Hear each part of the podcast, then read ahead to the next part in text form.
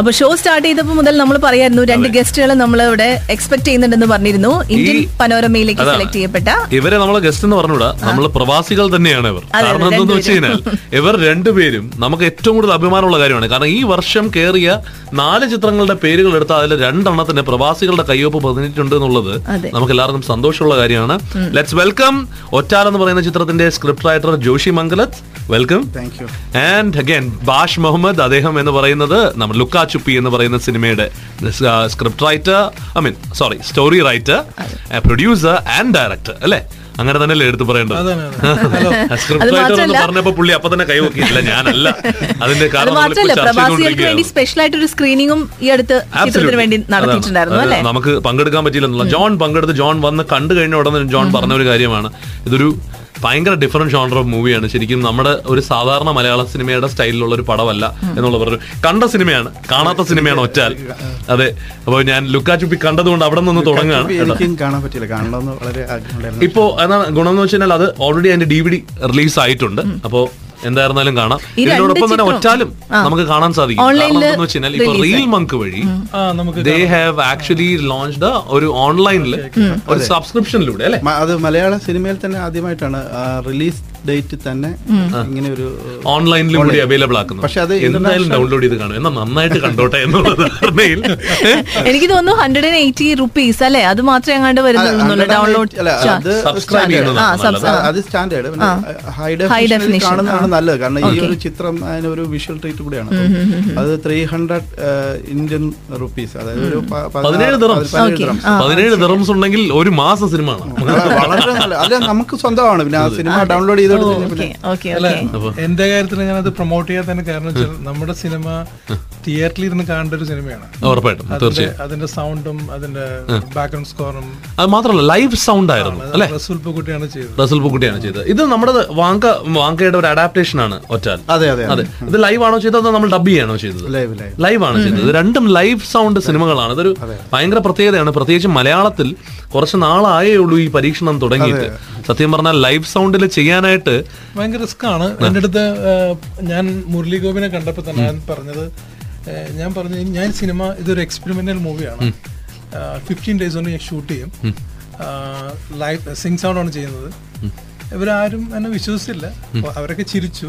പിന്നെ എന്നോട് പറഞ്ഞ് അത് ജസ്റ്റ് ലീവ് ഇറ്റ് മീ എന്ന് പറഞ്ഞപ്പോൾ അങ്ങനെയാണ് ഞാൻ റസൂലിനെ വിളിച്ചിട്ട് ഇങ്ങനെ ചെയ്യുന്നതും പിന്നെ എന്റെ പുള്ളി അയച്ചെന്ന ടെക്നീഷ്യൻസ് ഒക്കെ സൂപ്പർ ടെക്നീഷ്യൻസ് ആണ്. കാരണം വെച്ചാൽ അവർ ഹൈദറിന്റെ സെറ്റിൽ നിന്നാണ് നേരിട്ട് നമ്മുടെ മൂവിക്ക് വന്നത്. ഓ ശരി. ഓക്കെ അപ്പൊ- അപ്പോ ഏഹ്, പറയേണ്ട കാര്യം അപ്പൊ ഞാൻ സംസാരിച്ചപ്പോൾ എന്റെ അടുത്ത് രണ്ട് പേര് പറഞ്ഞെന്ന് വെച്ചാൽ you don't have to worry about anything okay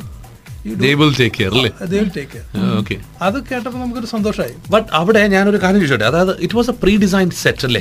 because നമുക്ക് കാണാം ആ ഒരു ലൊക്കേഷനിൽ വൈകുന്നേരം ഒരു ഒരു നാലര അഞ്ച് മണിയോട് കൂടി തുടങ്ങി എന്ന് വേണമെങ്കിൽ പറയാം. എന്നിട്ട് അടുത്ത ദിവസം രാവിലെ നേരം വെളുക്കുന്ന സമയമാകുമ്പോൾ തീരുന്ന ഒരു കഥയാണ് ലുക്കാച്ചുപ്പി.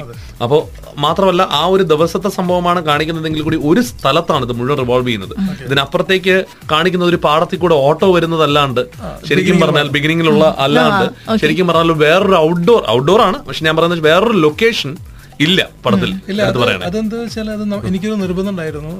ഒരു സെറ്റിൽ ഒരു ബിഹേവിയർ പാറ്റേൺ ഈ ഡയലോഗ് സെൻട്രിക് ആയിട്ട് മൂവി ചെയ്യണമെന്നൊരു ആഗ്രഹം ഉണ്ടായിരുന്നു. രണ്ടാമത്തത് നമ്മൾ എല്ലാം ഈസി ആയിട്ടുള്ള കാര്യം എന്ന് വെച്ചാൽ ഫ്ലാഷ് ബാക്ക് പോവാന്ന് പറഞ്ഞാൽ വളരെ ഈസി ആയിട്ടുള്ള കാര്യം. ആബ്സല്യൂട്ട്ലി അതെ. അപ്പൊ ഫ്ലാഷ് ബാക്ക് പോവാണ്ട് തന്നെ നമുക്ക് ഫ്ലാഷ് ബാക്ക് ക്രിയേറ്റ് ചെയ്യാം. അത്. ശരിക്കും പറഞ്ഞാൽ തിയേറ്ററിൽ നമ്മൾ നമ്മുടെ ഫസ്റ്റ് ഡയലോഗ് ഒക്കെ പറയുമ്പോൾ തന്നെ എന്റെ എന്റെ അടുത്ത് ആൾക്കാർ പറഞ്ഞത് വി റിയലി ഫെൽറ്റ് ഇറ്റ് എന്റെ അടുത്ത് പറഞ്ഞു ശരിക്കും. എസ്പെഷ്യലി എനിക്ക് മുരളി ഗോപിയുടെ ചില ഡയലോഗ്സ് ഉണ്ടായിരുന്നു അതിൽ. അതായത് കാമുകിയെ കുറിച്ചുള്ള നറേഷനൊക്കെ ആ മഴയത്ത് കൊട ചൂടി. അതൊക്കെ ശരിക്കും പറഞ്ഞാൽ ഈ പറഞ്ഞ പോലെയാണ്. വിഷ്വലിന്റെ ആവശ്യമില്ല. സപ്പോർട്ട് വിഷ്വൽ സപ്പോർട്ട് വേണ്ട ചില സമയത്ത്. ആ, ആ ഒരു സംഭവത്തിൽ എടുത്തു ചോദിക്കേണ്ട കാര്യമുണ്ട്. ഈ രാധിക രാധിക രാധിക അല്ല ക്യാരക്ടറിന്റെ പേര്. രാധിക എന്ന് പറയുന്ന ക്യാരക്ടറിനെ ബിൽഡപ്പ് ചെയ്ത് കഴിഞ്ഞാൽ ഒരു ഭയങ്കര പ്രശ്നമുണ്ട്.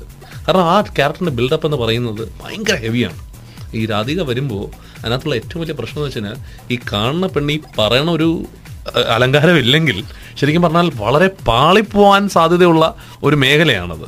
അപ്പൊ എന്ത് ചെയ്തു? ആ ഒരു സംഭവം ആദ്യമേ തന്നെ പ്രതീക്ഷ കാണുമല്ലോ ഒരു സംവിധായകൻ എന്നുള്ള രീതിയിൽ. അതുണ്ട് തീർച്ചയായിട്ടും. ഞാൻ പലരും ട്രൈ ചെയ്തു. ഒരു മലയാളി വേണം നിർബന്ധം ഉണ്ടായിരുന്നു പക്ഷെ നമുക്ക് ആ സമയത്ത് കിട്ടിയില്ല. പിന്നെ ഞാനൊരു ഒരു ആഡിൽ ഈ കുട്ടിയുടെ പടം കണ്ടു.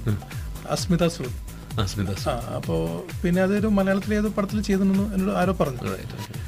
പക്ഷേ എനിക്കതിന് ഭയങ്കര മിക്സഡ് ഒപ്പീനിയനാണ് കിട്ടിയത്. പലർക്കും ഇഷ്ടമായില്ല ക്യാരക്ടറിനെ കുറെ ആൾക്കാർക്ക് ഭയങ്കര ഇഷ്ടമായി അല്ല ഞാൻ ഞാൻ കണ്ടത് എന്റെ ഒരു കാഴ്ചപ്പാടുള്ളത് സേഫ് ബെറ്റ് ശരിക്കും പറഞ്ഞാൽ ഒരു സേഫ് ബെറ്റ് കാരണം എന്ന് വെച്ചാൽ നമ്മളൊരു നടിയെ വേണേ നമുക്ക് അവിടെ ഇടാം. പക്ഷെ അത് ഒരു ഇമേജ് ബാരിയർ എന്ന് പറയുന്ന സാധനം കിടപ്പുണ്ട്. അതേസമയം നമ്മൾ ഇങ്ങനെ ഒരു പുതിയ ആളെ കൊണ്ട് ഇട്ട് കഴിഞ്ഞാൽ ഒന്ന് പ്രജുഡിസസ് ഒന്നുമില്ല. പക്ഷെ ഒരു ക്യാരക്ടർ പ്രജുഡിസ് കിടപ്പുണ്ട്. എന്നാൽ ഈ ക്യാരക്ടർ ഭയങ്കരമായി ഓവറായിട്ട് ഷൈൻ ചെയ്യണമെന്നില്ല അവൾ അവളുടേതായ രീതിയിൽ അങ്ങ് പോകുന്നതും ആ സ്നേഹം കാണിക്കുന്നതേ ഉള്ളൂ അതാണ് അതിന്റെ അകത്തുള്ളൊരു ഗുണം കാണുന്നത്. കാണാത്ത സിനിമ ആയതുകൊണ്ട് ഒറ്റാൽ ഞാൻ പക്ഷേ വേറൊരു കാര്യം ചോദിച്ചോട്ടെ. ഇപ്പൊ ഈ നേരത്തെ പറഞ്ഞ ഒരു പ്രിവിലേജ് നിങ്ങളുടെ സിനിമയ്ക്കില്ല കാരണം എന്ത് എന്ന് വെച്ച് കഴിഞ്ഞാൽ അത് മുഴുവൻ ഔട്ട്ഡോർ ആണ്. അതെ അതെ അതായത് ശരിക്കും പറഞ്ഞാൽ ആലപ്പുഴയിലെ കായലുകളും കുട്ടനാടിലെ കായലുകളും ആ കായലിലെ വഞ്ചിയും എന്തിന് ലൈവ് സൗണ്ട് എന്ന് പറയുമ്പോൾ അതിനകത്തുള്ള ഏറ്റവും വലിയ തലവേദന എന്ന് പറഞ്ഞു കഴിഞ്ഞാൽ എക്സ്പീരിയൻസ്ഡ് ആർട്ടിസ്റ്റുകളാണ് ശരിക്കും പറഞ്ഞാൽ ഇതിനകത്തുണ്ടായിരുന്നത്. വാസവൻ എന്ന് പറയുന്ന അവിടെ കുട്ടയിൽ മീൻ പിടിച്ച് കൊണ്ട് നടക്കുന്ന ഒരു മനുഷ്യനെയാണ് ഇവർ നായകനാക്കിയത്. കുട്ടിയും ആദ്യമായിട്ട് ചെയ്തതാണ് അഭിനയിച്ചിട്ടുണ്ട്. കുട്ടിക്ക് പിന്നെയും ഒരു പക്ഷേ ഈ വാസവൻ എന്ന് പറഞ്ഞാൽ പുള്ളി ആദ്യമായി ക്യാമറ തന്നെ കാണുന്നു. ഇൻ ടു ദ ക്യാമറ അതാണ് സംഭവിച്ചിരിക്കുന്നത്. സത്യം പറയട്ടെ. അതാണ് അതെ അതെ നായകന്മാരെ നായികമാരെ ഡീൽ ചെയ്യുന്നതിനേക്കാൾ. അല്ല അവർക്ക് ഒന്നാമത്തെ ഒരു ഒരു കാര്യം ഈ ഈ സിനിമയുടെ ഒരു വളരെ ഒരു പ്ലസ് പോയിന്റ് എന്ന് പറയുന്നത് ഈ വാസവൻ അല്ലെങ്കിൽ അശാന്ത് ഈ രണ്ട് കുട്ടികളെ ആ ഒരു സ്റ്റാർ സെലക്ഷൻ തന്നെയാണ്. കാരണം ഇവർക്ക് നേരത്തെ അങ്ങനെ മുൻപരിചയമൊന്നും ഇല്ലാ ഇല്ലാതിരുന്നുകൊണ്ട് അവർ സത്യം പറഞ്ഞാൽ അഭിനയിക്കില്ല. വാസവൻ എന്ന് പറയുന്ന ആൾ അഭിനയിക്കുകയല്ല ചെയ്തത്. പുള്ളി പുള്ളിയുടെ ഡെയിലി എന്താ പുള്ളി ചെയ്യുന്നത്? ഇതിനകത്ത് എടുത്തു പറയേണ്ട മറ്റൊരു കാര്യം എന്ന് വെച്ചാൽ വാസവൻ ഇത്തവണ നാഷണൽ അവാർഡിന്റെ കാറ്റഗറി വന്നപ്പോൾ അദ്ദേഹത്തിന്റെ പേരും ഫൈനൽ ലിസ്റ്റിന്റെ കൂട്ടത്തിൽ വന്നു എന്നുള്ളത് എടുത്തു പറയേണ്ട ഒരു കാര്യമാണ്. അതിന്റെ കാര്യം ഇത് തന്നെയാണ്. കാരണം പുള്ളിക്ക് അറിഞ്ഞുകൂടാ അഭിനയം എന്താണ്. പുള്ളി പുള്ളി ചെയ്യുന്ന പോലെ തന്നെ ബിഹേവ് ചെയ്തു. അത്രേ ഉള്ളൂ. ഓക്കെ അപ്പൊ എന്തായാലും ഈ രണ്ട് ചിത്രങ്ങളെ കുറിച്ചുള്ള ഡിസ്കഷൻസ് നമ്മൾ തുടങ്ങിയിട്ടേ ഉള്ളൂ. ട്രാഫിക്കിൽ പെട്ടതുകൊണ്ടാണ് രണ്ടുപേരും ഇവിടെ എത്താനായിട്ട് കുറച്ച് ഡിലേ വന്നത്. പക്ഷെ എന്തായാലും നമുക്ക് ഈ ഈ ഒരു ചെറിയ കോൺവെർസേഷനിൽ ഒതുങ്ങുന്നതല്ല. ന്യൂസ് എന്ന നമുക്ക് ഇനിയിപ്പോ എന്തായാലും ന്യൂസ് ബ്രേക്കിന് ശേഷം will come back with them നമ്മളോടൊപ്പം ഇപ്പോൾ ഉള്ളത് ലുക്കാ ചുപ്പിയുടെ സംവിധായകൻ അതിന്റെ തന്നെ സ്റ്റോറി എഴുതി അതിന്റെ തന്നെ പ്രൊഡ്യൂസറുമായ ബാഷ് മുഹമ്മദും ഒപ്പം ജോഷി മംഗല തോറ്റാൽ എന്ന് പറയുന്ന ചിത്രം അദ്ദേഹം ഒരു ഇപ്പോ നാഷണൽ അവാർഡ് വിന്നറും കൂടിയാണ്. അപ്പോ ഒറ്റാൽ എന്ന് പറയുന്ന സിനിമ ബാങ്ക വാങ്ക എന്ന് പറയുന്ന റഷ്യൻ ആന്റൺ ചെക്കോവിന്റെ പ്ലേയിന്റെ അഡാപ്റ്റേഷൻ ആണ് ഈ ഒരു ചിത്രം. അപ്പോ ജയരാജ് സംവിധാനം ചെയ്ത ഈ ചിത്രത്തിന്റെ സ്ക്രിപ്റ്റ് റൈറ്ററുമാണ് നമ്മളോടൊപ്പം ഉള്ളത്. State unit. Bollywood super star Shahrukh ഖാനെ പോലും നമ്മൾ നേരത്തെ പറഞ്ഞതുപോലെ തന്നെ ഒറ്റാലിന്റെ script writer Joshy Mangalath national award winner അദ്ദേഹം നമ്മളോടൊപ്പം ഉണ്ട്. ഒപ്പം ബാഷ് മുഹമ്മദ് അദ്ദേഹം ലുക്കാ ചുപ്പിയുടെ സംവിധായകനും കഥാകൃത്തും പ്രൊഡ്യൂസറുമാണ്. അദ്ദേഹവും നമ്മളോടൊപ്പം ഉണ്ട്. ഈ രണ്ട് ചിത്രങ്ങളും ഇന്ത്യൻ പനോരമയിൽ സെലക്ഷൻ കിട്ടിയ ചിത്രങ്ങളാണ്. നമുക്ക് ഒറ്റാലിലോട്ട് ഒന്ന് വരാം. നമുക്ക് വാങ്ക എന്ന് പറയുന്ന ആ ഒരു നോവലറ്റ് എന്നേ പറയാൻ പറ്റുള്ളൂ. സത്യം പറഞ്ഞ ഒരു ഒരു വളരെ ചെറിയൊരു ഒരു കത്ത്. ഒരു ശരിക്കും പറഞ്ഞ ഒരു കത്ത്. ശരിക്കും ആകെ ഒരു ഒരു ചെറുപ്പക്കാരൻ ഒരു ഒരു കുട്ടി. കുട്ടി, ഒമ്പത് ഒരു വയസ്സുള്ള ഒരു കുട്ടി അപ്പൂപ്പന്. അപ്പൂപ്പൻ എന്ന് പറയാൻ കാരണം ആ ക്ലൈമാക്സ് വരുമ്പോഴാണ് നമ്മൾ ആ അപ്പൂപ്പന്റെ കാര്യം പോലും അറിയുന്നത്. അപ്പൂപ്പന് എഴുതുന്ന ഒരു കത്താണ്. അതായത് എനിക്കിവിടെ ഉള്ള എന്റെ അവസ്ഥ വിവരിച്ചുകൊണ്ട് ആ കാലഘട്ടത്തിന്റെ അവസ്ഥ വിവരിച്ചുകൊണ്ട് എഴുതുന്ന ഒരു കത്താണ് വാങ്ക. വാങ്കയുടെ അവസാനം എഴുതുന്ന കത്തിൽ എഴുതുന്ന ആ ഒരു അഡ്രസ്സാണ് ഒരു പക്ഷേ നമ്മളെ എല്ലാവരെയും കുറച്ചൊന്ന് എന്ന് വെച്ചാൽ നമ്മൾ ഇത്രയും നേരം വേദനിച്ചിട്ട് ആ വേദനയ്ക്ക് പോലും ഗുണമില്ലല്ലോ എന്നുള്ള ചിന്തിപ്പിക്കുന്ന രീതിയിലുള്ള ഒരു സാധനത്തിലേക്കാണ് അത് പോകുന്നത്. ഒറ്റാൽ എങ്ങനെയാണ് ഈ ഒരു കത്തിൽ നിന്ന് രണ്ട് മണിക്കൂറിലധികം നീളമുള്ള രണ്ട് മണിക്കൂറില്ല. ഇല്ല ഒരു മണിക്കൂർ ഇരുപത്തി ആറ് മിനിറ്റ്. ഒരു മണിക്കൂർ ഇരുപത്തിയാറ് മിനിറ്റ് ഉള്ള ഒരു സിനിമയാവുന്നത് എങ്ങനെയാണ്?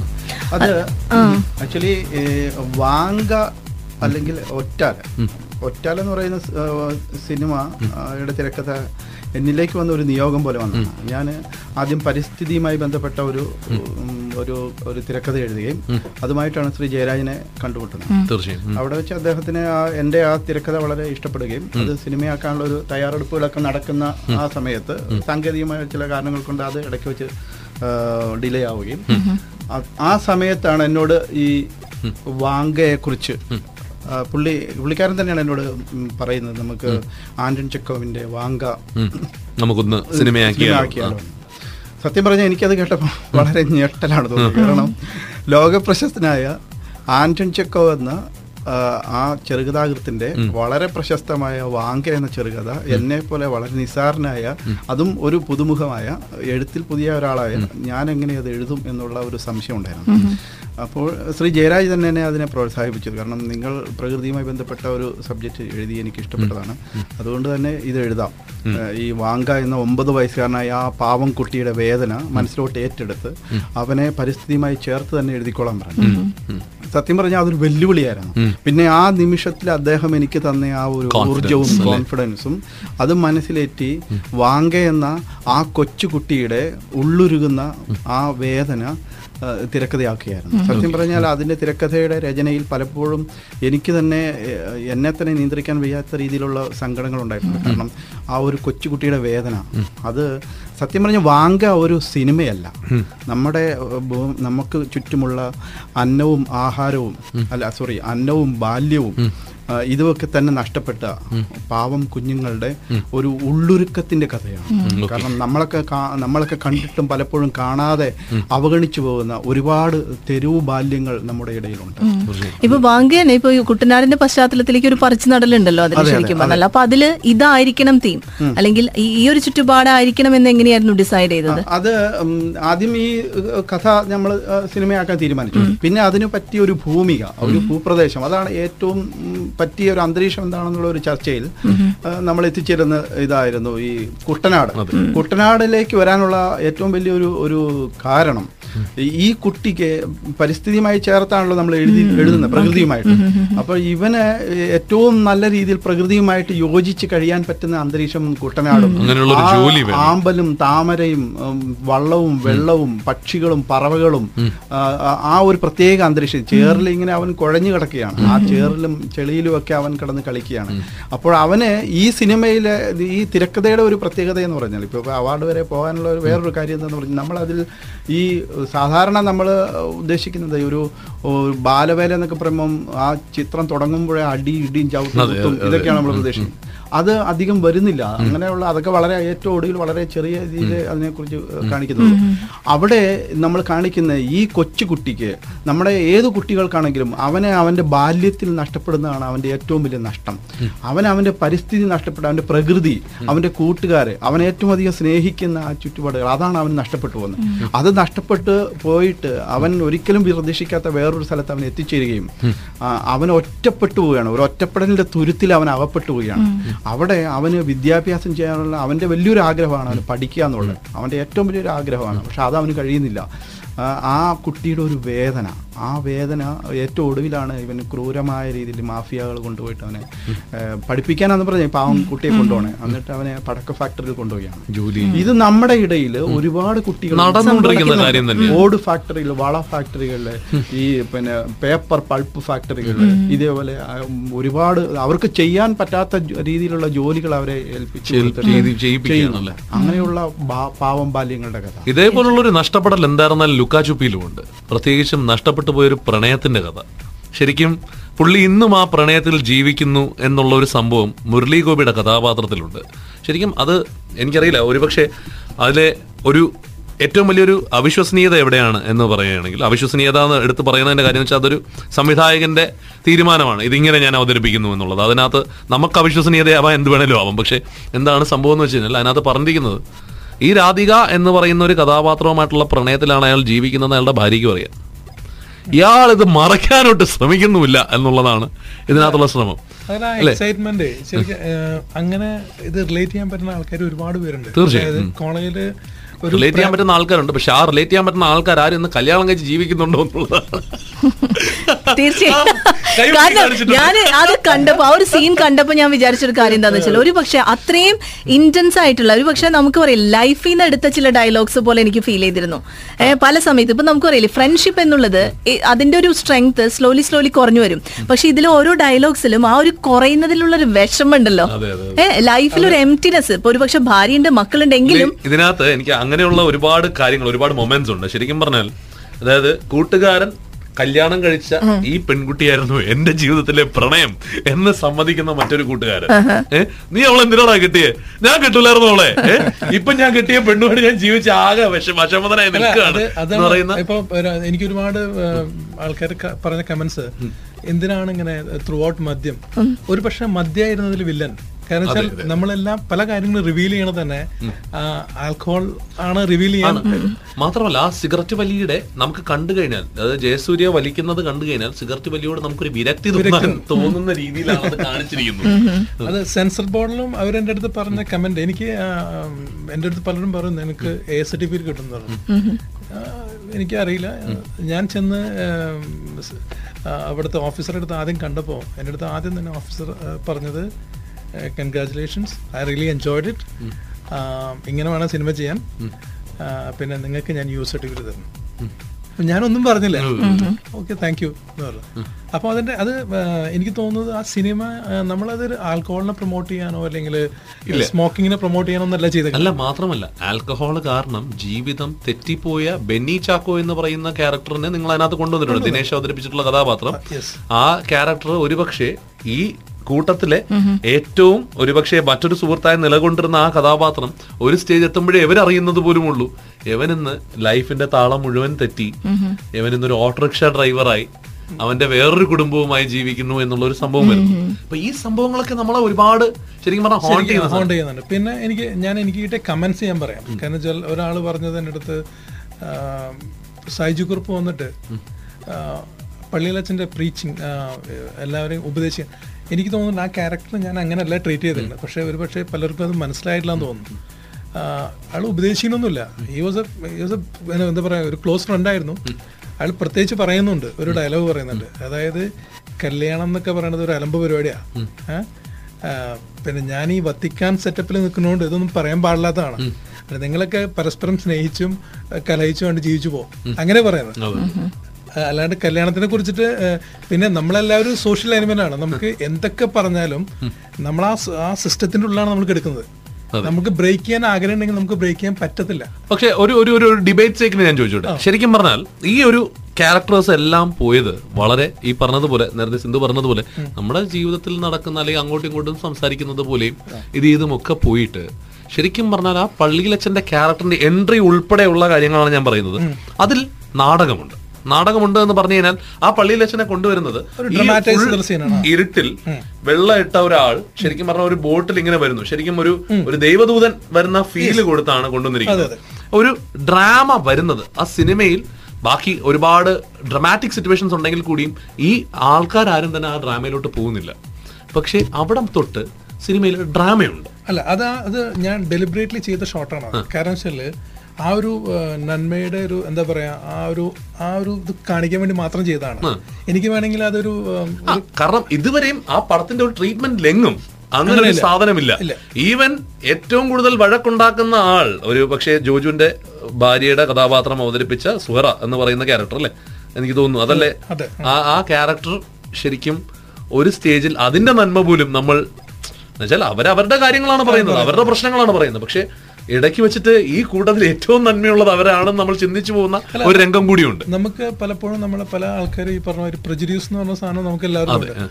പക്ഷെ ആ ഞാൻ അതിലെ ഓരോ ക്യാരക്ടേഴ്സിന് ട്രീറ്റ് ചെയ്തിട്ടുള്ളത് നമുക്ക് എന്താണ് ഈ ആളുടെ സ്ഥിതി എന്ന് ആർക്കും പറയാൻ പറ്റില്ല. ഇപ്പോ ഏഹ്, ദിനേശിന്റെ കാര്യം പറഞ്ഞു. ആൾ ആദ്യം വരുന്നത് ബോബ്മാലയുടെ ബോബ് മാലയുടെ പാട്ട് പാടിയിട്ടാണ് വരുന്നത്. അങ്ങനെ ഒരാൾ പിന്നെ അയാളുടെ ഓട്ടോയുടെ പേര് നിങ്ങൾ കണ്ടു ശ്രദ്ധിച്ചോന്ന് അറിയില്ല ആൽക്കമിസ്റ്റ് ആണ് എഴുതിക്കുന്നത് ബാക്കിൽ അതായത് ബാക്കിൽ. ബാക്കിൽ. ഈ പാവം പോയിക്കൊണ്ടിരുന്ന പിന്നെ പുള്ളി എപ്പോഴും സംസാരിക്കുന്നത് ഇംഗ്ലീഷ് ഉപയോഗിച്ച് എപ്പോഴും അപ്പോ ഒരു ഓട്ടോക്കാരന് Can you give me that? എന്നാണ് ചോദിക്കുന്നത്. മനസ്സിലായില്ലേ? അപ്പോ അത് പറയുമ്പോ ഒരാൾക്ക് റിലേറ്റ് ചെയ്യാൻ പറ്റുന്നില്ല. പിന്നെ ഓട്ടോയിൽ പുള്ളി ഡ്രൈവ് ചെയ്ത് വരുമ്പോ ബഫലോ സോൾജർ ആണ് ബാക്ക്ഗ്രൗണ്ടിൽ സോൾജേഴ്സ് എന്ന പാട്ട് പാടിയിട്ടാണ് വരുന്നത്. അപ്പൊ സാധാരണ ഓട്ടോക്കാരനെ ഒരിക്കലും റിലേറ്റ് ചെയ്യാൻ പറ്റില്ല. പിന്നെ ആൾ വന്നിട്ട് ആദ്യം തന്നെ കാണുമ്പോ ആ, സംസാരിക്കുന്നത് ഫസ്റ്റ് ഡയലോഗ് പറയുന്നത്. ഇത് ഇത് ബെൻസ് കാറൊന്നുമല്ല. പിന്നെ പറയുന്നത് you know can you get me drink അങ്ങനെ അങ്ങനെ അങ്ങനെ ക്യാൻ യു ഗെറ്റ് മീ അതും ആ പറഞ്ഞേക്കുന്നത്. അതായത് ക്യാൻ യു ഗെറ്റ് മീ ഇതിന് അതായത് സ്കോട്ട്ലൻഡിന്റെ ഇത് can you get me the water of Scotland അങ്ങനെ എന്തോ ഒരു സാധനമാണ് പറഞ്ഞിരിക്കുന്നത്. അതെ. ബ്രില്യൻ അവൻ ആ കാര്യത്തിലൊന്നും നമുക്ക് യാതൊരു രണ്ട് സ്ഥലത്താണ് ഈ ഡ്രാമ ഷോട്ട്സ് ഞാൻ ഉപയോഗിച്ചിട്ടുള്ളത്. അതുപോലെ ഡെലിബറേറ്റ് ചെയ്താണ് ഒന്ന് രാധികയുടെ എൻട്രി. അത് ലൈറ്റ് പാറ്റേണിൽ പോലും മാറ്റം വരുത്തിയത് അവിടെയാണല്ലോ. കാരണം എന്തെന്ന് വെച്ച് കഴിഞ്ഞാൽ ആ സാധനത്തിൽ മാത്രം ഇതുവരെയും വളരെ ഡാർക്ക് ഷെയ്ഡ്സും വളരെ ഗ്രേയുമായിട്ട് ഇട്ടിരുന്ന എല്ലാവരുടെയും ഡ്രസ്സിംഗ് പാറ്റേൺസിൽ പോലും ആകെ ഒരു ബ്ലൂ മാത്രം കാണാൻ പറ്റുന്നത് എനിക്ക് തോന്നുന്നു ആ ഒരു സുഹറയുടെ ക്യാരക്ടറിൽ മാത്രമാണ്. ബാക്കി എല്ലാ ക്യാരക്ടേഴ്സിനും കുറച്ചുകൂടി ലൈറ്റ് ഷെയ്ഡ്സ് ആണ് കൊടുത്തിരുന്നത് ഇത് റെഡ് ആണ്. അത് രണ്ട് കാര്യമുണ്ട് ഞാൻ സിനിമ ട്രീറ്റ് ചെയ്യുന്ന മുമ്പ് ആദ്യം തന്നെ ചെയ്തൊരു കളർ പാലറ്റ് ഉണ്ടാക്കി. അത് നമ്മുടെ ബിക്കോസ് ഓഫ് അഡ്വർടൈസിംഗ് ബാക്ക്ഗ്രൗണ്ട് അല്ലേ? ഫോട്ടോഗ്രാഫറോട് പറഞ്ഞത് see only one person will have you know vibrant colours okay which is Radhika അതാണ് നമ്മൾ ബാക്കിയെല്ലാം കൂൾ കളേഴ്സ് വെച്ചിട്ട് നമ്മൾ ട്രീറ്റ് ചെയ്തത് ഇത് സിനിമാറ്റോഗ്രഫി അറിയണ ആൾക്കാർക്ക് പെട്ടെന്ന് മനസ്സിലാക്കാൻ പറ്റും. ഇപ്പോൾ ബിന്ദുൻ പെട്ടെന്ന് അത് പിക്ക് ചെയ്തു. ആ ഷോട്ട് ഡെഫിനറ്റ്ലി ഒരു ഡ്രാമയാണ്. ഈ പറഞ്ഞ ഈ ഷോട്ട് അതായത് സൈജുവിന്റെ എൻട്രി ഈ രണ്ട് സാധനം മാത്രമേ ഇതുള്ളൂ. പിന്നീട് എനിക്ക് വേണ്ടാത്ത കുറെ കാര്യങ്ങൾ വെച്ചാൽ സിനിമയുടെ ഒരു എല്ലാവരും എക്സ്പെക്ട് ചെയ്യുന്ന ഒരു ക്ലൈമാക്സ് ഉണ്ട്. മലയാള സിനിമയിൽ ഒരു പ്രത്യേകിച്ച്. അവിടെ ട്വിസ്റ്റ് ചെയ്ത് അതൊന്നും എനിക്ക് താല്പര്യം ഉണ്ടായിരുന്നില്ല. ഒരു- ഒരു നോർമൽ യൂറോപ്യൻ അല്ലെങ്കിൽ അങ്ങനെ ഒരു സിനിമ മേക്കിങ്ങിന്റെ പാറ്റേണിൽ അങ്ങനെ ചെയ്യണമെന്ന് എനിക്ക് ആഗ്രഹം ഉണ്ടായിരുന്നു. ഞാൻ അങ്ങനെ തന്നെയാണ് എൻഡ് ചെയ്തത്. രീതിയും അങ്ങനെ തന്നെയായിരുന്നു. പക്ഷെ ആൾക്കാർ പലർക്കും അത് ഓ അത് ഇങ്ങനെ ആവായിരുന്നില്ലേ ഇങ്ങനെ ആവായിരുന്നില്ലേ അങ്ങനെയൊക്കെ സംസാരിക്കുന്നു. About അവർ അവരങ്ങനെ അതാണ് ഈ പ്രജുഡിസുകളാണല്ലോ നമ്മുടെ എല്ലാവരുടെയും. ഇപ്പം വാങ്കയും അല്ലെങ്കിൽ ഒറ്റാലിലേക്ക് കടക്കുമ്പോഴും നിങ്ങളും ഒരുപാട് പ്രജുഡിസുകൾ ഫേസ് ചെയ്യേണ്ടി വന്നിട്ടുണ്ടാവുമല്ലോ. തീർച്ചയായും. പക്ഷെ ഞാൻ ഇതിന്റെ പ്രൊഡ്യൂസറുമായിട്ട് അതായത് അദ്ദേഹം സെവനാർട്സ് മോഹൻ ചേട്ടനും വിനോദും ഇവർ രണ്ടുപേരും ചേർന്നാണല്ലോ ഇത് പ്രൊഡ്യൂസർ അവർ എന്റെ അടുത്ത് പറയുന്ന ഒരു കാര്യമായിരുന്നു. അതായത് നിങ്ങൾ അവർ അവർ ഈ പടത്തിന് വേണ്ടിയിട്ട് തയ്യാറെടുക്കുന്ന സമയത്ത് തന്നെ ആ ഒരു കോൺഫിഡൻസ് ആണ് അവർ പറഞ്ഞത്. അതായത് നമുക്കറിയാം ഈ സിനിമ ഒരുപക്ഷെ ഓടി നമുക്ക് ഒരുപാട് പൈസ ഉണ്ടാക്കി തരുന്ന സിനിമയല്ല. ഒറ്റാൽ സത്യം പറഞ്ഞാൽ വളരെ ചെറിയ ഒരു സിനിമ ഒരു വലിയ സന്ദേശം കൊടുക്കുന്നു എന്നുള്ളതാണ്. ഇത് യാതൊരു രീതിയിലുള്ള കച്ചവടത്തെ നമ്മൾ ഉദ്ദേശിച്ചില്ല അതാണ് പ്രൊഡ്യൂസേഴ്സ് അതെ. പ്രൊഡ്യൂസറിന്റെ അടുത്ത് പറയുകയാണ്. അതായത് പ്രൊഡ്യൂസർ പറയാൻ നമ്മളിത് പൈസ പ്രതീക്ഷ ചെയ്തതിന് അതിനകത്തൊരു ഒരു നല്ല സംഭവം ഉണ്ട് അതങ്ങ് ചെയ്യണം. ആ ഒരു സിനിമ വരണം എന്ന് ആഗ്രഹിച്ച് അങ്ങനെയുള്ള പ്രൊഡ്യൂസേഴ്സ് നമുക്ക് ഇപ്പൊ ഈ ഇടയ്ക്ക് കിട്ടാറില്ല. നമ്മൾ സ്വന്തമായിട്ടാണ് പ്രൊഡ്യൂസ് ചെയ്യുന്നത്. ഞാനങ്ങനെ ചെയ്താൽ എന്താ കാരണം വെച്ചാൽ സിനിമ എന്ന് പറഞ്ഞാൽ ഇറ്റ്സ് ഫോം ഓഫ് ആർട്ട്.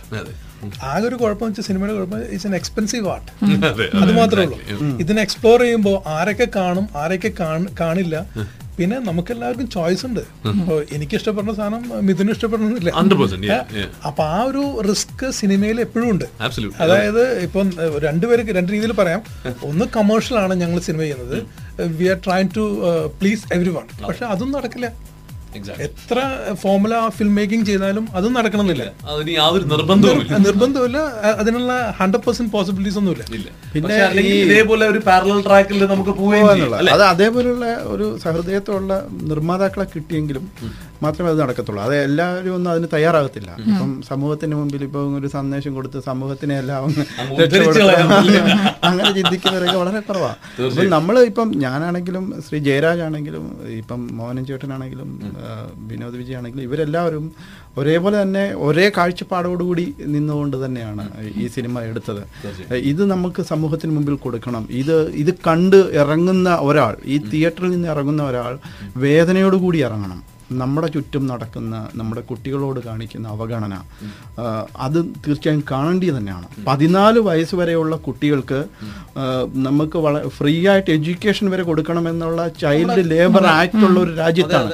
ഗർഭസ്ഥ ശിശുവിനെ വരെ സംരക്ഷിക്കണം എന്ന് നിയമമുള്ള ഒരു ഒരു ഒരു ഒരു രാജ്യത്താണ് നമ്മൾ ജീവിക്കുന്നത്. മനസ്സിലായോ? അപ്പം ഒരു ഒരു മനുഷ്യനായിട്ട് ജീവിക്കുന്നവന് അവന്റെ അവകാശമാണ്.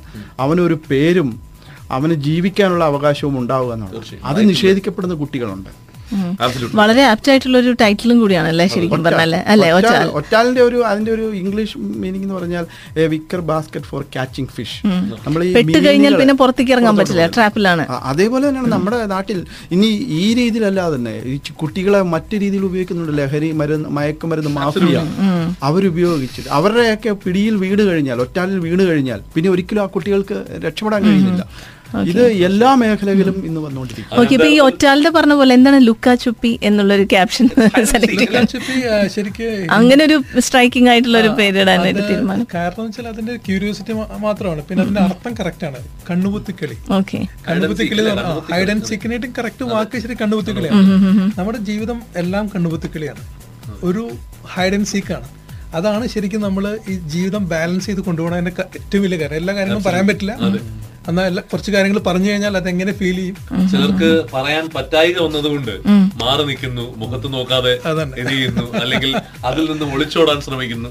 ഇതൊക്കെയുണ്ട് ആ സിനിമയിൽ ഞാൻ പറയുകയാണെങ്കിൽ ഈ രണ്ട് സിനിമകളുടെയും പ്രത്യേകത ഞാൻ ലുക്കാച്ചുപ്പി കണ്ടതും മറ്റത് ഒരുപാട് കേട്ടതും ആയിട്ടുള്ള സിനിമയെ കുറിച്ചാണ് പറയുന്നത്. ഇതിനകത്ത് ലുക്കാച്ചുപ്പി ഈ പറഞ്ഞതുപോലെ ഓൾറെഡി അതിന്റെ ഡി വി ഡി പുറത്തിറങ്ങിയിട്ടുണ്ട്. നിങ്ങൾ എല്ലാവരും കാണുക. കാരണം ഈ പറഞ്ഞതുപോലെ മലയാളത്തിൽ വളരെ അപൂർവമായിട്ടാണ് ഒരു കോൺവെർസേഷണൽ മൂവി അല്ലെങ്കിൽ ഈ പറഞ്ഞതുപോലെ അങ്ങനെ ഒരു ജോണറിൽ പെടുത്താൻ സാധിക്കാത്ത സിനിമ വരിക. അതും എല്ലാ ആർട്ടിസ്റ്റുകളും ഒരുപോലെ നന്നായിട്ട് മനോഹരമായിട്ട് പെർഫോം ചെയ്തിട്ടുള്ള പെർഫോം എന്നല്ല ഞാൻ പറയാം അതേ ബിഹേവ്ഡ് ഇൻ ദാറ്റ് ആ ഒരു പാറ്റേണിൽ അല്ല അതിൽ അതിൽ ഇപ്പൊ റീടേക്കിന്റെ കാര്യങ്ങളൊക്കെ വളരെ കുറവാണ്. നിങ്ങൾ എന്റെ ഫൂട്ടേജ് വെച്ച് കഴിഞ്ഞാൽ നിങ്ങൾ ചിലപ്പോൾ ഞെട്ടിപ്പോകും അതായത് എന്റെ ആകെ ഫുട്ടേജ് എയ്റ്റ് അവേഴ്സ് ആണ്. എയ്റ്റ് അവേഴ്സിൽ രണ്ട് ക്യാമറ കൂടി ഓ അത് ശരി. ഓക്കെ. രണ്ട് ക്യാമറ രണ്ടും കൂടി. രണ്ട് ഓ. എല്ലാം ടു ക്യാം ആണ്. അപ്പൊ നിങ്ങൾ അപ്പോ അപ്പൊ പിന്നെ ഒരുപാട് കാര്യങ്ങൾ ഇപ്പൊ എക്സ്പ്ലെയിൻ ആണ് ശരിക്കും പറഞ്ഞാൽ. ഈ സിനിമയുടെ നാച്ചുറൽ എഫക്റ്റിന് ഏറ്റവും കൂടുതൽ ഗുണമായിരിക്കുന്ന അതാണ്. കാരണം എന്താണെന്ന് വെച്ച് കഴിഞ്ഞാൽ അപ്പൊ ഒരു സീനാണ് ചെയ്തിരിക്കുന്നത് അല്ലേ? അല്ലാതെ സീനാണ്. പിന്നെ എഡിറ്റർക്ക് അധികം കൺഫ്യൂഷൻ ഒന്നുമില്ല. വളരെ എനിക്ക് I knew what I I mean what I was doing അപ്പൊ അതുകൊണ്ട് നമുക്ക് കൺഫ്യൂഷൻ ഒന്നുമില്ല. സ്ക്രിപ്റ്റ് കറക്റ്റ് ആണ്. ഡയലോഗ്സ് കറക്റ്റ് ആണ്. ഞാനും സിന്ധുവും ശരിക്കും ഈ പരിപാടി തുടങ്ങുന്നതിന് മുമ്പ് നമ്മൾ സംസാരിച്ചുകൊണ്ടിരുന്ന കാര്യമാണ്. ശരിക്കും പറഞ്ഞാൽ ഇതിനകത്ത് ഡയലോഗുകൾ വളരെ നാച്ചുറൽ ആയിട്ട് അങ്ങോട്ടും ഇങ്ങോട്ടും പോകുന്നു ജോജുവിന്റെ ഒക്കെ ചില അല്ലേ ശരിക്കും പറഞ്ഞാൽ ഇതൊരു ക്ലോസ് കട്ട് ചെയ്താൽ ഇത് വരില്ല. എന്ന് എന്റെ മനസ്സിൽ ഇത് പറയുന്നുണ്ടെങ്കിൽ ഞാൻ ആലോചിച്ചത് അവരുടെ ഒരു ബ്രില്യൻസ് ആണ്.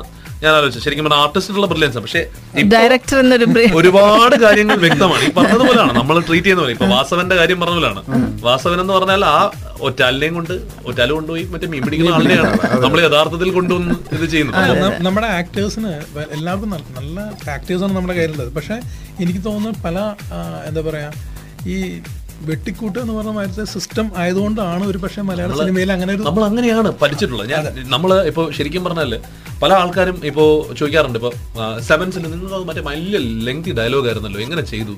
അപ്പം മറ്റേ കാണാതെ പഠിച്ചാണോ അതോ പ്രോംപ്റ്റിംഗ് ആണോ എന്ന് പറഞ്ഞു, അതിന്റെ ഒരു വലിയ പ്രശ്നം വരുന്നില്ല. കാരണം എന്ന് വെച്ചാൽ ആറ് ഷോർട്ടായിട്ടാണ് അത് കട്ട് ചെയ്തിരിക്കുന്നത് എനിക്ക് ആകെ മൂന്ന് പേര് വെച്ച് പഠിച്ചാൽ മതി. ഇതാണ് നമ്മുടെ എല്ലാവരുടെ ആറ്റിറ്റ്യൂഡ് ഞാൻ പറഞ്ഞ ഒരു ഇത് വെച്ചിട്ട് ഇപ്പൊ നിങ്ങൾ നിങ്ങളുടെ ക്ലോസപ്പ് വരുമ്പോ നിങ്ങൾ നിങ്ങളുടെ ഡയലോഗ് ഡെലിവറി ചെയ്യുമ്പോ ഓപ്പോസിറ്റ് ചിലപ്പോൾ ആളുണ്ടാവില്ല. ഇല്ല. അപ്പൊ ആളുണ്ടാവാറില്ല. How will you express your Exactly. See, Malayali ഞാൻ ആക്ഷൻ റിയാക്ഷൻ ഇത് സിനിമയെ- ആയിട്ട് അല്ലേ? ഒരു ഫ്ലോ flow ഉണ്ടാവും ഇതിൽ. ഞാൻ ഒരുപക്ഷേ നമ്മൾ ഇംഗ്ലീഷ് സിനിമയുടെ ഒക്കെ ഷൂട്ടിംഗ് ഇവിടെ നടക്കുമ്പോൾ ഇവരിതിങ്ങനെ ചെയ്യുന്നത് കണ്ടിട്ട് നമ്മൾ മലയാള സിനിമയെ ഒരുപാട് ആരാധിച്ചു പോകുന്ന ഈ തരത്തിൽ ചെയ്തിട്ട് കൂടിയും ഏറ്റവും കൂടുതൽ നാഷണൽ അവാർഡുകൾ വന്നിട്ടുള്ളത് മലയാളത്തിന്.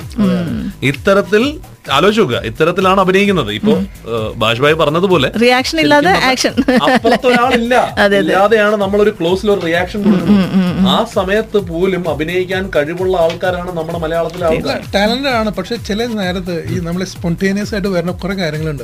അത് മിസ്സായി പോകും. അത് മിസ്സായി പോകും. എനിക്ക് എന്റെ സിനിമ ഒരുപക്ഷെ ഡബ് ചെയ്യണമെങ്കിൽ ഇത് പകുതിയായിട്ട് പോകും. ഇത് നിങ്ങൾ ട്രിം ചെയ്യും നിങ്ങൾ ഇല്ലാതാക്കും ഒരുപാട് സംഭവങ്ങളുണ്ട്. അത് ഡെലിവറി ചെയ്യാൻ പറ്റില്ല. ഒരു ഒരു ആർട്ടിസ്റ്റിന് പോലും ഈ ഡബിംഗ് റൂമിൽ കയറിയിട്ട് അത് കറക്റ്റായി ഡെലിവറി ചെയ്യാൻ പറ്റില്ല. നമ്മളിപ്പോ ഇരുന്ന് ചിരിക്കുന്ന ആ സുഖവും ആ, ആ സ്പോണ്ടേനിയസ് ആയിട്ട് വരുന്ന കാര്യങ്ങളൊക്കെ അതൊക്കെ അങ്ങനെ തന്നെ ചെയ്യണം. അപ്പോൾ അത് സത്യം പറഞ്ഞാൽ എന്തുകൊണ്ടാണ് കാൻസിനും ഓസ്കാറിനൊക്കെ സിങ്ക് സൗണ്ട് ഇല്ലെങ്കിൽ it is not accepted it's not accepted അത് അത് ശരിക്കും ഈ ഈ ഒരു സംഭവത്തിൽ ഞാൻ ഇപ്പൊ ആ ഒരു കാര്യം പറയുമ്പോൾ തന്നെ നമ്മളിപ്പോ ഈ സാധനം റീക്രിയേറ്റ് ചെയ്യാൻ പറ്റണില്ല എന്ന് പറയുമ്പോഴാണ് ഞാൻ പറയുന്നത്. നമ്മുടെ ആൾക്കാരുടെ ഒരു ബ്രില്യൻസ് എവിടെയാണ് എന്നുള്ളത് മനസ്സിലാക്കേണ്ടത് അവിടെയാണ്. കാരണം ഡബ് ചെയ്ത പടങ്ങൾക്ക് നമുക്ക് ആ നാച്ചുറൽ എഫക്ട് കൊടുക്കാൻ സാധിച്ചു. എന്നുള്ളത് മലയാളത്തിന്റെ ഒരു വലിയ വിജയമാണ്. അതൊക്കെ ഞാൻ എഗ്രി ആണ്. പക്ഷെ ഇപ്പൊ ഇനി നമ്മൾ ഓരോ സിനിമ ഞാൻ എല്ലാ സിനിമയും ഭയങ്കരമായിട്ട് കാണും. പല സിനിമകൾക്കും ലിപ്സിംഗ് കറക്റ്റ് അല്ല. ഇല്ല. കാരണം ഇപ്പോ ശരിക്കും പറഞ്ഞാൽ അതാണ് അടുത്തൊരു പ്രത്യേകിച്ച് അന്യഭാഷ നടന്മാരും നടികളും വന്നു കഴിഞ്ഞാലും അതിന്റെ സ്പീഡും വേരിയേഷൻസും ചെയ്യാൻ പറ്റില്ല. അങ്ങനെ നാച്ചുറലി അത് എന്തായാലും വരും. എന്നാൽ അല്ലാതെ തന്നെ ചിലപ്പോൾ ലിപ്സിംഗ് എന്തിന്? ഞാൻ ഞാൻ ഒരുപാട് ഒരു കുറെ ആൾക്കാർക്ക് വേണ്ടി ഡബ് ചെയ്തിട്ടുള്ളത് കൊണ്ടും ഈ പറഞ്ഞതുപോലെ അന്യഭാഷക്കാർക്ക് വേണ്ടി ഡബ് ചെയ്തിട്ടുള്ളത് കൊണ്ടും തന്നെ പലപ്പോഴും പറഞ്ഞേക്കുന്ന ഡയലോഗ് എല്ലാം നമ്മൾ ഡബ് സ്റ്റുഡിയോയിൽ പോയി ഡബ് ചെയ്യാറ്. കാരണം ഡബ് സ്റ്റുഡിയോയിൽ പോകുമ്പോൾ ചിലപ്പോൾ രണ്ട് ഇംപ്രവൈസേഷൻസ് വരും. ആ സമയത്ത് ചിലപ്പോൾ കൂടുതൽ ചെയ്യേണ്ടി വരും. ഇതൊക്കെ സാധാരണ സംഭവിക്കുന്നതാണ്. പക്ഷെ എന്തായാലും ഞാൻ പറഞ്ഞല്ലോ നമ്മുടെ ഇനിയിപ്പോ നമ്മളിത് ചർച്ച നമുക്ക് ഇനിയും തുടർന്നുകൊണ്ട് തന്നെ ഇരിക്കും പക്ഷെ എടുത്തു പറയുന്നു ആ ഡി വി ഡി നിങ്ങൾ എല്ലാവരും ലുക്കാ ചുപ്പി കാണണം. മലയാളത്തിൽ കാണേണ്ട സിനിമ എന്ന് നമുക്ക് അഭിമാനത്തോടു കൂടി പറയാൻ കഴിയുന്ന കാര്യമാണ്. ഒപ്പം നമുക്ക് അഗൈൻ ഒരു നമുക്ക് ഒരു പ്രവാസികൾക്ക് ഒരു സ്വകാര്യ അഹങ്കാരമായിട്ട് പറയാൻ കഴിയുന്ന കാര്യമാണ്. ജോഷി മംഗലത്ത് എന്ന് പറയുന്ന ഒരു സ്ക്രിപ്റ്റ് റൈറ്റർ ആദ്യ സ്ക്രിപ്റ്റിലൂടെ തന്നെ ആദ്യ സ്ക്രിപ്റ്റിലൂടെ തന്നെ നാഷണൽ അവാർഡ് നേടി എന്നുള്ളത്. അത് നമുക്ക് വളരെയധികം നമുക്ക് ഭയങ്കര സന്തോഷവും അഭിമാനമുള്ള ഒരു കാര്യമാണ്. മാത്രമല്ല അതിലൊരു കാര്യമുള്ളതെന്ന് വെച്ച് കഴിഞ്ഞാൽ ഈ സിനിമ എല്ലാവരിലേക്കും എത്തണം എന്നുള്ളൊരു ധാരണ. സാധാരണ അറിയാലോ നമുക്ക് നമ്മളിപ്പോ മറ്റേ കളിയാക്കി പോലും പറയാറുണ്ട്. അടൂർ സാറിന് സിനിമ പോലെയാണ് ആരുമില്ല കാണാൻ എന്ന് പറഞ്ഞിട്ടുള്ളൊരു സംഭവം പറയാറുണ്ട്. അല്ല സാധാരണ എന്താണെന്ന് ഈ അവാർഡ് ചിത്രങ്ങളെ കുറിച്ചുള്ള ഒരു പ്രത്യേക അങ്ങനെയുള്ള ആ ഒരു ചിന്ത അത് പൊളിച്ചു മാറ്റേണ്ട സമയമായി. കാരണം എല്ലാവർക്കും അങ്ങനെ ഒരു സംസാരിച്ചവൻ പറഞ്ഞ കാര്യമാണ്.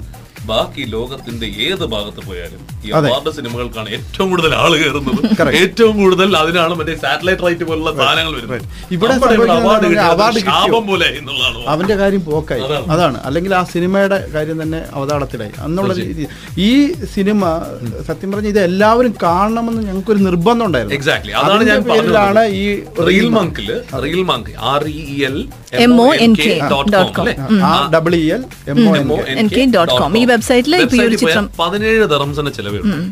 High definition high definition definition ക്വാളിറ്റിയിൽ ഈ പടം കാണണം. എന്തിനാ എന്ന് വെച്ച് കഴിഞ്ഞാൽ ഇങ്ങനെയുള്ള സിനിമകൾ കാണാതെ പോരുത്. നമുക്ക് വളരെ എളുപ്പമാണ്. സത്യം പറഞ്ഞാൽ ഫേസ്ബുക്കിൽ എടുത്തിട്ട് രണ്ട് കമന്റ് ഇട്ടിട്ട് ആ പടം കൊള്ളില്ല പക്ഷെ അതിനു മുമ്പ് നമ്മൾ ഇത്തരം പടങ്ങൾ കണ്ടിട്ടുണ്ടോ? മലയാള സിനിമയെ അടച്ചാക്ഷേപിക്കുന്നതിന് മുമ്പ് നിങ്ങൾ എല്ലാവരും ഇത്തരം സിനിമകളൊന്നും അത് മാത്രമല്ല പല പലരും ചിലപ്പോൾ ചിലർ പല ഇപ്പം നടക്കുന്ന ഒരു കാര്യമാണ്. ഈ സിനിമ കാണാതെ വരെ തന്നെ ഓരോരുത്തർ കമന്റുകൾ അല്ല നമുക്ക് മുഖ്യം. അല്ലാതെ അങ്ങനെ കാണണമെന്നൊന്നും അതല്ല ഇപ്പം ബിന്ദുന്റെ കാര്യമല്ല ഞാൻ പറഞ്ഞത്. അല്ല അഭിപ്രായം നെഗറ്റീവ്. ബിന്ദുരാജനും പോസിറ്റീവ് ആയിട്ടുള്ള ഞാൻ അഭിപ്രായം പറയാം. ഞാൻ പറഞ്ഞു. നമുക്ക് എല്ലാവർക്കും ലൈക്കാണ് ലൈക്കാണ് നമ്മൾ ശരിക്കും പറഞ്ഞാൽ ഇടയ്ക്ക് ഇനി കുറച്ചു നാൾ കഴിഞ്ഞാൽ ലൈക്ക് വാരി കൂട്ടിയിട്ട് നമ്മൾ കത്തിച്ച്. അല്ല ഇത് ഈ സിനിമ നമ്മൾ ഇങ്ങനെയുള്ള സിനിമകൾ കണ്ട് തന്നെ വിലയിരുത്തണം. ആ, കണ്ട് കാണുമ്പോഴാണ് നമുക്ക് അത് യഥാർത്ഥത്തിൽ ഇത് എന്തുകൊണ്ടാണ് ഇപ്പൊ ഞാനാണെങ്കിലും പറഞ്ഞത് എന്തുകൊണ്ടാണ് മിസ്റ്റർ ജയരാജ് ആണെങ്കിലും ഇങ്ങനെയൊക്കെ പറയുന്നത് കാണുമ്പോഴാണ് മനസ്സിലാവുന്നത്. ജോൺ ഇതിന്റെ കുഴപ്പം ഞാൻ നേരത്തെ പറഞ്ഞു. സോറി ജോഷി ഞാൻ പറഞ്ഞില്ലേ? ഇതിന്റെ ടേസ്റ്റിന്റെ ഒരു പ്രശ്നമുണ്ട്. അതായത് ആർട്ട് നമുക്ക് ആർക്കും എങ്ങനെ വേണേ പറയാം. എന്റെ സിനിമ എനിക്ക് എല്ലാവരും കാണുന്ന ആഗ്രഹമുണ്ട്. പറഞ്ഞില്ലേ? അതല്ല എന്റെ അഭിപ്രായത്തിൽ ഈ ടേസ്റ്റ് എന്നൊക്കെ പറയുമ്പോൾ കുറേയൊക്കെ നമ്മൾ നമുക്ക് തന്നെ ഈ ഈ കലാകാരന്മാരായിട്ടുള്ള ഈ സിനിമയിലെ കലാകാരന്മാരായിട്ടുള്ള സംവിധായകന്മാരാണെങ്കിലും നടന്മാരാണെങ്കിലും അല്ലെങ്കിൽ എഴുത്തുകാർ അവരൊക്കെ കുറച്ച് വിചാരിച്ചു കഴിഞ്ഞാൽ ഈ ആൾക്കാരുടെ ഈ ഈ ഒരു കൾച്ചറിനെ ഉയർത്താൻ കഴിയുമെന്നുള്ള എന്റെ അഭിപ്രായം. Absolutely. പക്ഷേ ഈ പറഞ്ഞ പോലെയാണ്. തീർച്ചയായിട്ടും. ഈ- പറഞ്ഞ സംവാദം. സമയപരിമിതി കാരണമാണ്. 40 മിനിറ്റ് സംസാരിച്ചു കഴിക്കുന്നുള്ളതാണ് നാൽപ്പത് മിനിറ്റ്. അതെ അതെ. ഇനിയിപ്പോ എന്തായാലും ചിത്രം എല്ലാവരും കാണാം. അതിനുശേഷം നിങ്ങൾ വിലയിരുത്തുക നമ്മുടെ സിനിമയ്ക്ക് പിന്നിലുള്ളവർ പ്രവർത്തിച്ചതിനെ കുറിച്ച് അല്ലെ അല്ലെ പ്രവർത്തിച്ചവരെ പറഞ്ഞതിനെ കുറിച്ച് നിങ്ങൾക്ക് അനലൈസ് ചെയ്യാവുന്നതാണ്. മനോരമയിൽ സെലക്ഷൻ കിട്ടുക എന്ന് പറയുന്നത് ഈ പറഞ്ഞതുപോലാണ് ദോഷവുമാണ് ഗുണവുമാണ് anyway thank you so much thank you so much thank you thank you thank you Hit 96.7 FM. A part of Arabian Radio Network ARN. at the center of innovation.